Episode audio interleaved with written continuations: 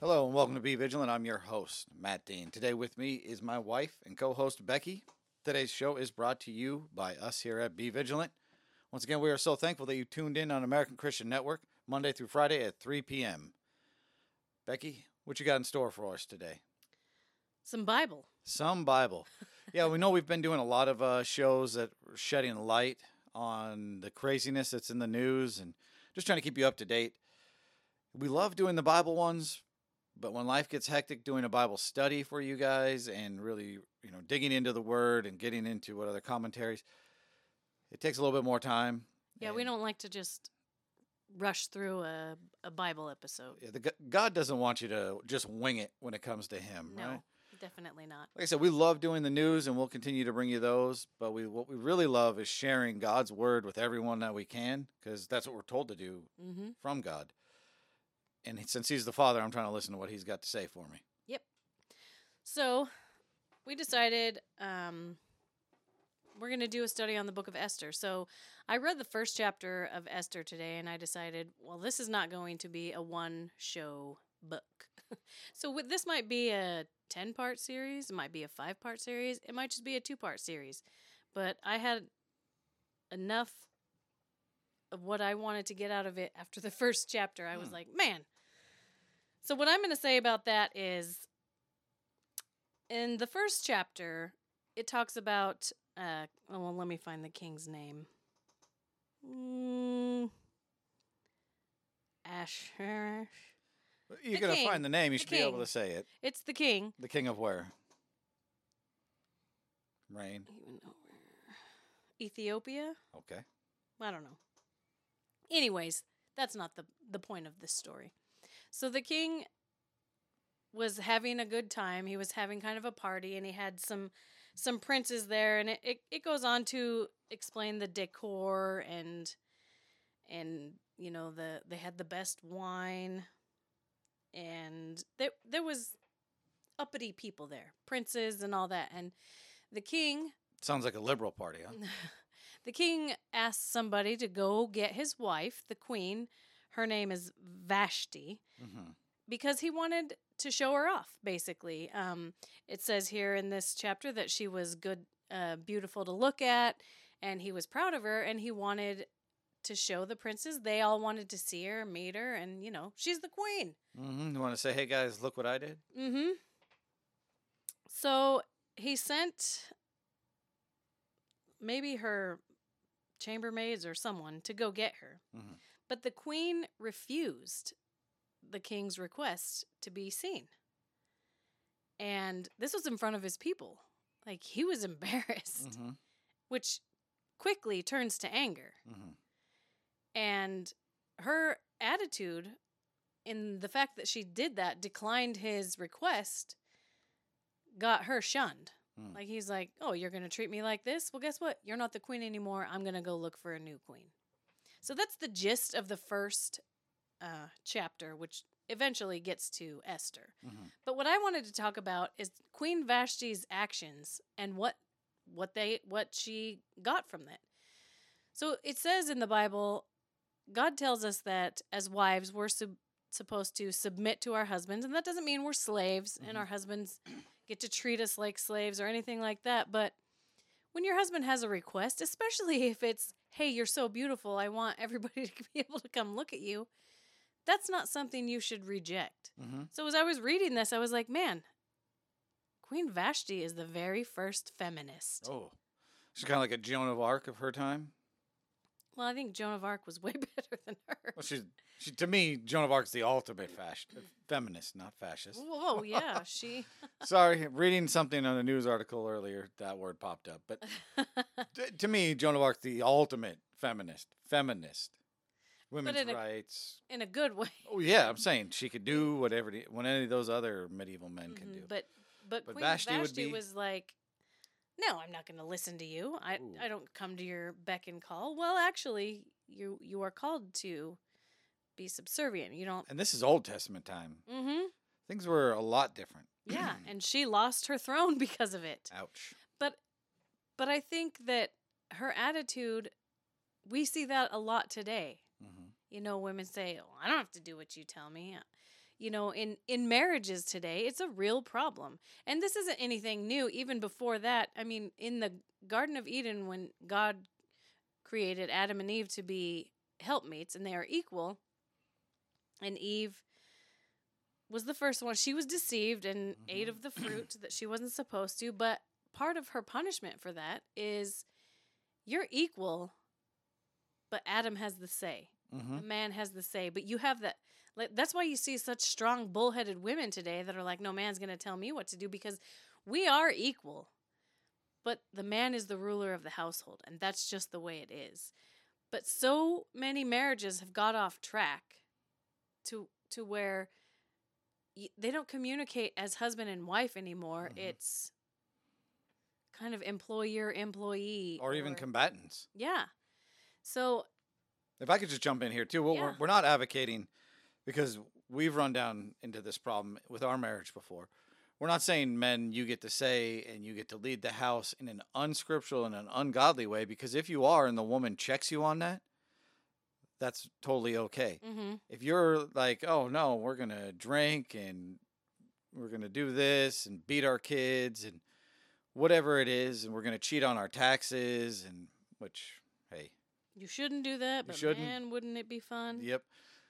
But you get you get what the gist of what I'm saying. It's if the man is not going to lead in a biblical with God first, then women have, in my opinion, and I could be wrong, the women have the right to check them, so to Mhm. say, to say, wait a minute, where where I'm going to overlay scripture on that.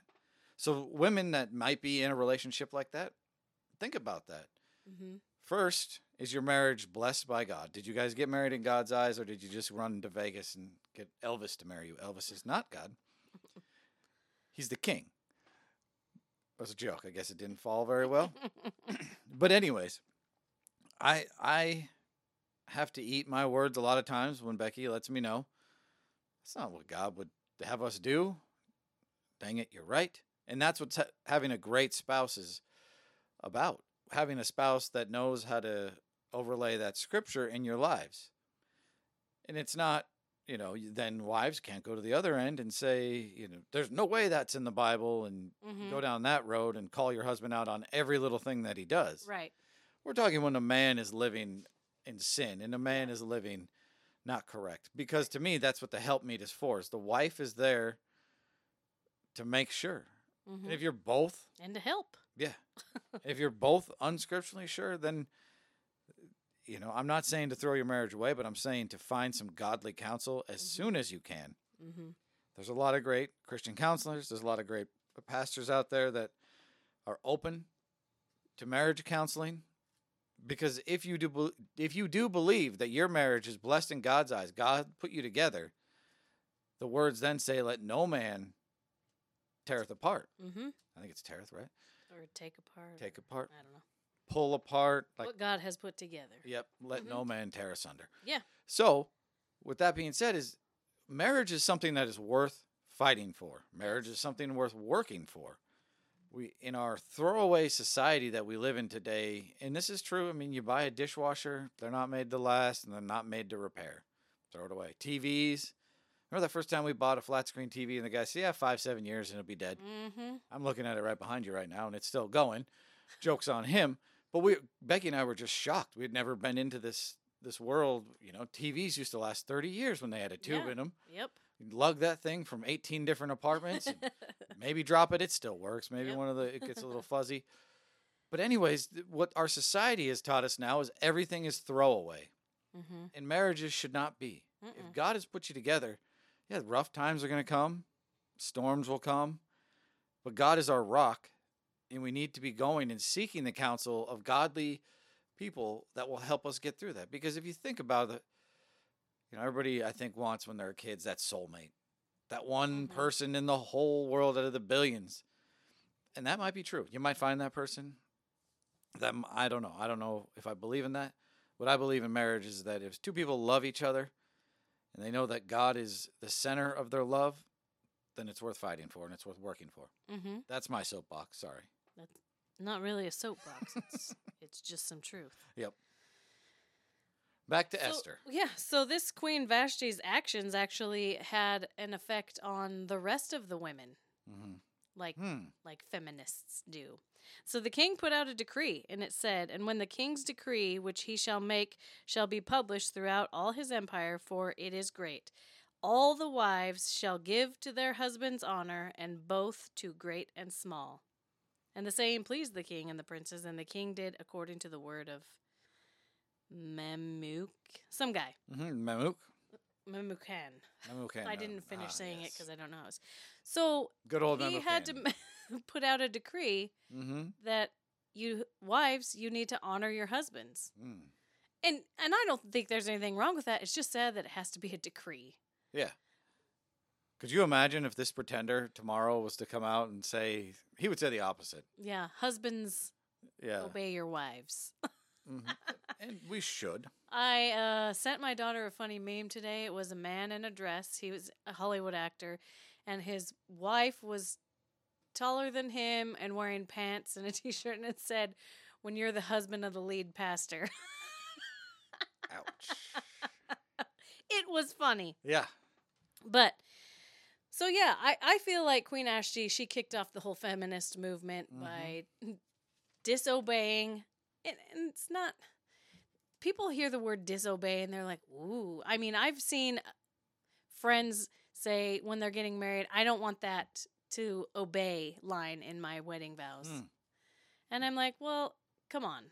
It doesn't mean you do as I say or else Mm-hmm. it and it takes if you live a biblical marriage you're going to have a happy marriage Exactly. you're not it's not always going to be the best it's not always going to be perfect but when you work through it through the you know the biblical principles god's Mhm. going to bless that and you can have a happy marriage Mhm. even if if you went 10 15 years you know through a rocky marriage and then you guys both decide we got to do something about this and and give it over to God he is going to bless that Mm-hmm. So true. And I just thought it was really funny that she was the first feminist Yeah. in, well, in my eyes what I took is as she poisoned the rest of the ladies, right? Mhm. And how many? And maybe I'm being stereotypical here. I don't hang out in a lot of Christian women groups. me either Yeah, I'm a man, so I shouldn't be. but you you know if you get one woman talking about her about her husband i have i've overheard it maybe at a coffee shop or something like that and it becomes like this man bashing hmm oh yeah I don't it, like it feeds into it and men do the same thing. I'm not absolving them of anything. Hmm but you know that's what the bible's telling us right there. It got so bad that she was getting other wives to disobey their husbands in whatever way it was. I don't Well, I don't know if it went that far, but he said I, we can't have this happening. Like she was setting an example. She was Mhm. setting a precedent that this was okay. So I think they tried to nip that in the bud gotcha because they were like, if if the queen's gonna do this, Mhm. then then we what all are the other wives gonna do? Yeah. You know, and that's it's just not okay. Mhm. We need to live as God's commands, and that is to respect your husband, to love your husband, to come together to make decisions. And just like if you ask him to do something, I wouldn't say he should say, nah, I'm not going to do that. Mhm. At least without praying about it first. If it's, you know, if it's something, So, like, do the can you do the dishes? Let me pray on that for. I'll get back to you in the morning. No. better be praying in 30 seconds flat. yeah. But I mean, generally, I would hope that if a woman asks the husband to do the dishes, it's really because she really needs you to do them. Or I'm not trying to be some wuss man, but dude, just do the dishes. Don't even don't. Why's your wife got to ask yeah, you to do the yeah. dishes? I, I'd like to say before our kids were old enough to do dishes, I cooked usually, and Matt did the dishes. Mhm. And then there were some days when he cooked. So, uh, and th- which which is why I tried to cook as much as possible because I didn't want to do the dishes. but when he cooked, then I did the dishes. Mm-hmm. That's just how it was. Now we have kids. Yeah. So Hey, if you don't have kids, have them. Raise them up quick. Little do dish, the dishes. little dishwashing machines. That's what we're getting at. That's the moral of our story today. What I do like to, I always like to say, because every man loves that word. What what verse is that in the New Testament? That wives submit to your husbands. Yeah, I don't I don't remember the reference for it. Yeah. But two lines later, it tells you what the husband's to do. You know, love your wives love and respect your wife. as Jesus so loved you. the church. Yeah, church, you. Mm-hmm. And I think a lot of men get tied up you know, oh, I'd die for my wife. Well, what what do a lot more too. Well, that's the that's the point I want to get at. Jesus would do anything for you up to death, and he did show us death. Mm-hmm. But Jesus Jesus was a servant. He washed the feet of his followers. So I think a lot of men just get they get caught up and they put that macho bravado on and they puff their chest out and I'd die for my wife. Well, yeah, if you're you probably die for a lot of people out there. I saw a funny meme. I may have sent it to you, but I'm not sure. it said, "Yeah, my husband would definitely take a bullet for me, but he would also definitely criticize my driving on the way to the hospital." I've been there. I'm guilty of that. But no, it, that's what I think. Men, we get we get caught up in the bravado and the machismo. You like these words I'm throwing out? I do. They're interesting. Yeah, the take a bullet for my wife. But what Jesus was showing us is he would do everything for each one of us up to that point of death, Mm-hmm. and he would also resurrect himself. He'd probably do the dishes too. Mm-hmm. Well, I'm just saying, And if you things. can't resurrect yourself or have God resurrect you, then you better fill in all those spots up to death, because you're never gonna, you, you can't measure up to the man that Jesus was. But that's just what I want to point out. We just don't ever get too far gone on the tough guy. Mhm. Always remember all the little things that lead that are before death. And husbands, I'm going to say this as a as a wife. One of the most romantic things you can do is not bring home flowers and candy. It's do something without being asked. Mhm. Do like um if we're running around trying to clean the house, don't ask what do you need me to do. Mhm. If you see something dirty, just clean it. Or don't even wait till you have company coming Mhm. to clean the house. Just do something. There it's the little things like that I think are overlooked as the most romantic things that that a husband can do for his wife is, you know, help around the house, do something nice with the kids, you know, just those kinds of things will make a, a wife's I was going to say woman, but a wife's heart melt. Mhm. That's for sure. You heard that, gentlemen. That's from a lady's perspective. She just gave you the, the key to a happy marriage. I'd like to say that it's also romantic to fold the laundry, but when I see you folding the laundry, I'm like, "Hey, that's my job. What oh. else? What am I supposed to do around here?" What she's saying is she doesn't like the way I fold it. No, I like the way you fold it. It just makes me feel like now I'm worthless. yeah. We only fold laundry about every six months around yeah, here. Yeah, that's so probably why I feel like that. Hey, don't! You're Yeah. trying to one up me. Maybe I am. Rude. hmm Seems, seems like you got another Bible verse pulled up there outside no. I was just looking for some more stuff. But really, what I wanted to talk about is modern day feminism and Okay. how, because I mean, that's really, it's not new, Mm-hmm. obviously. Esther.